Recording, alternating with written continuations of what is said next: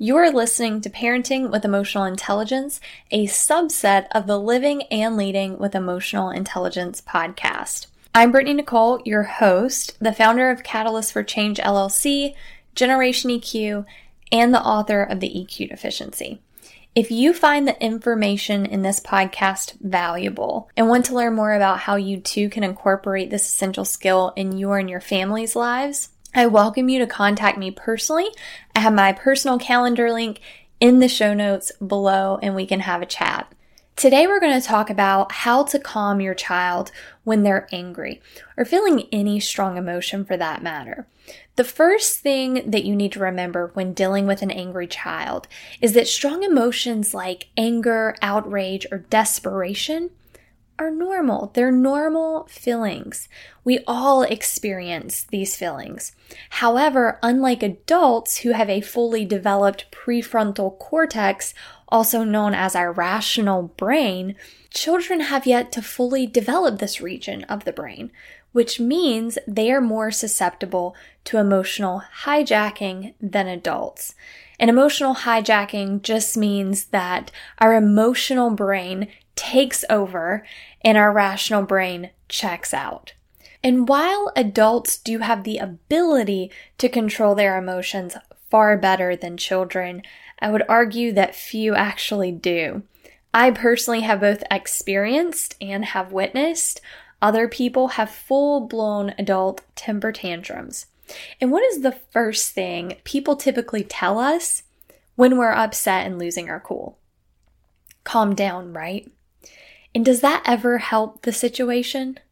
No, never. I can't think of a time that's ever helped. More often than not, it exacerbates our emotional reaction.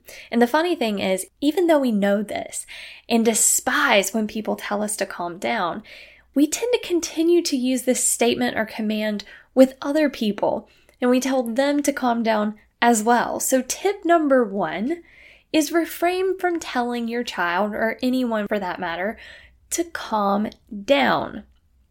The next few tips that I'm going to give you are in no particular order, and you'll likely be doing these things simultaneously. For instance, remaining calm yourself and practicing empathy.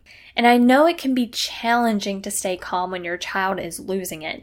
Tantrums and rebellious behavior are triggering for many of us. And if you've had a stressful or tiring day, this type of behavior may be the very thing that pushes you past your breaking point.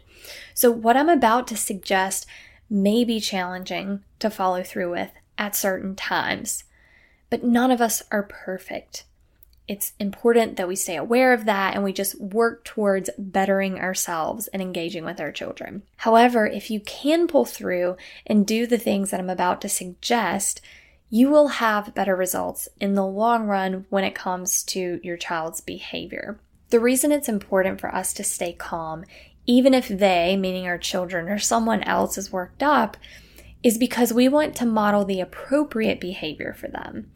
It doesn't matter what we tell them is the right thing to do, they're going to emulate what they see us doing.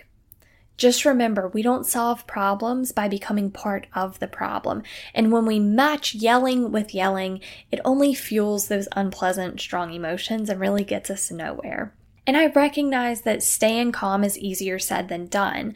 And this is where empathy can help.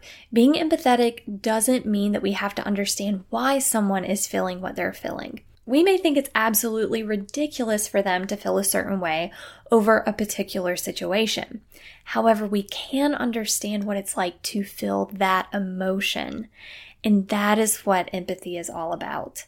Pulling from our experiences and remembering what it was like to feel anger, frustration, sadness, or a lack of control. We know it doesn't feel good. And we also know that when we've experienced these emotions, it was for a reason. That there was an underlying need that wasn't being met or a boundary that we felt like had been crossed. And when we shift our focus from their reaction and behavior to understanding what they're feeling, it makes it much easier to stay calm and helps them work through their strong emotions. Also, remember that emotions are fleeting. This too shall pass. You just have to ride the storm that may last anywhere from a few seconds to several minutes. And if you can weather that storm effectively, the repercussions like emotional grudges, resentment, etc., will either be non existent, short lived. Respect is key on either side when handling strong emotions. And this brings me to my next point, and that is give them space to work through their emotions. You might say something like, I see you're experiencing a very strong emotion right now. How much time do you need to work through what you're feeling?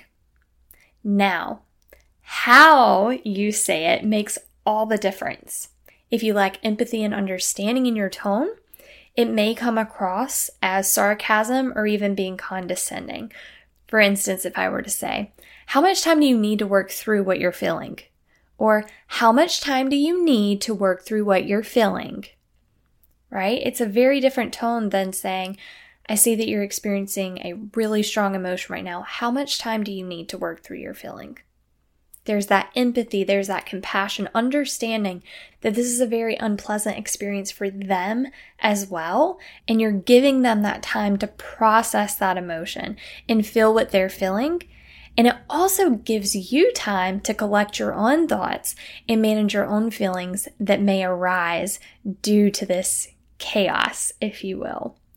And, and by doing this, by giving them that space, you're kind of giving your child a bit of control over the situation as well, which may have been all they wanted in the beginning.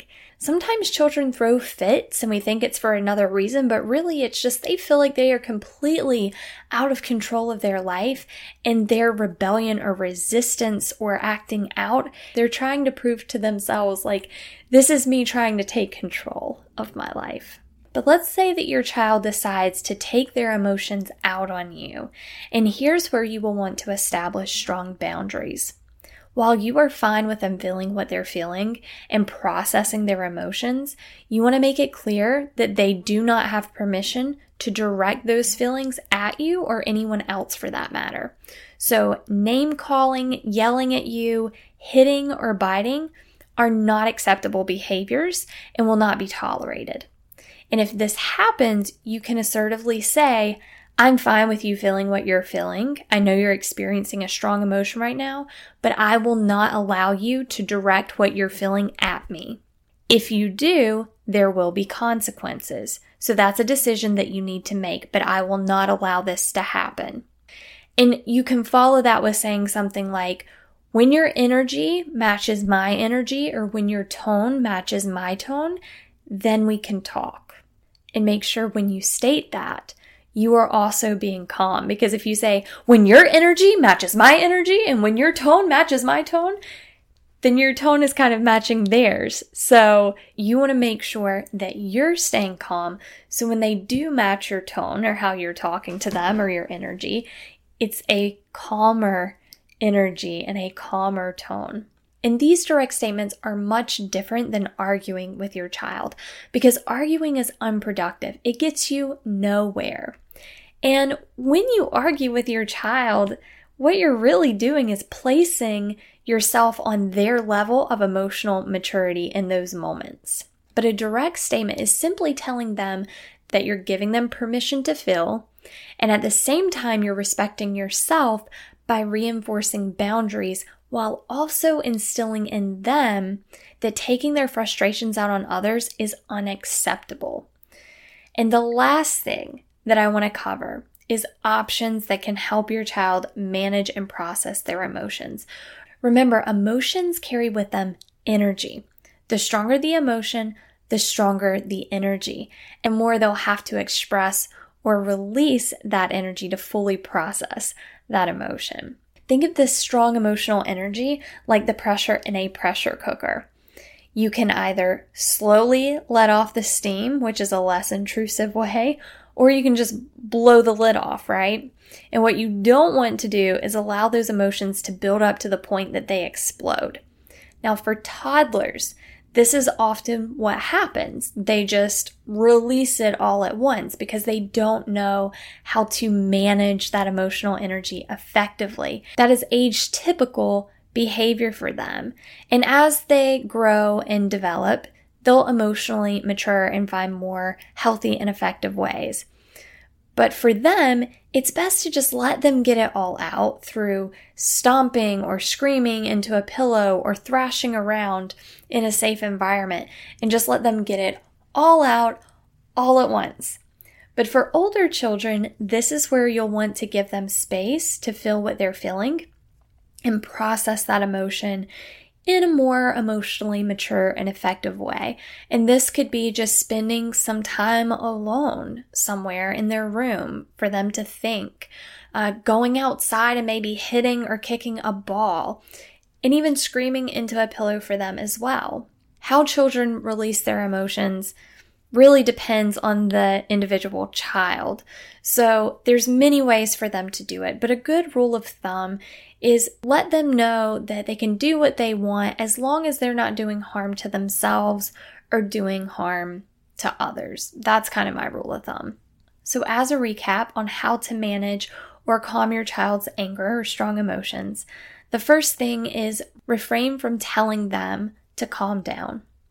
The second thing is remain calm yourself and be empathetic to their feelings. Know what it's, remember what it's like to have those emotions. Number three, remember that emotions are fleeting. Let it pass. They're not going to last forever. And sometimes when we try to control the situation too much, we can do more harm than good. Number four, don't try to reason with your child or anyone when they're upset or angry it gets you nowhere. Number five, give them space to feel what they're feeling and give yourself space too to feel what you're feeling and control your strong emotions to the situation. Number six, set healthy boundaries for what is acceptable, meaning you don't allow them to direct their emotions at you or others. No harm, no attacking with words or with their bodies. That's a boundary, that's a rule. And lastly, number seven, provide them with options for expressing themselves. So, a few examples that I use for the toddlers was stomping, rolling on the floor in a safe environment, you know, screaming into a pillow. For older children, maybe just taking some time by themselves or exerting that emotion through sports or whatever it may be. That's for them and for you to decide. But that's all for today. If you would like to learn more or have questions, I encourage you to check out generationeq.org, where you can find information out about upcoming Generation EQ Parents Clubs, where I personally facilitate 90 minute interactive discussion sessions every month on parenting with emotional intelligence and expand upon topics such as this and in addition, I offer private family programs, which takes into account your family's unique personalities, needs, and behaviors. And I will put the link to Generation EQ in the show notes where you can find out the information to all of this. Until next time, live and lead with an open heart and an open mind. Thanks for listening.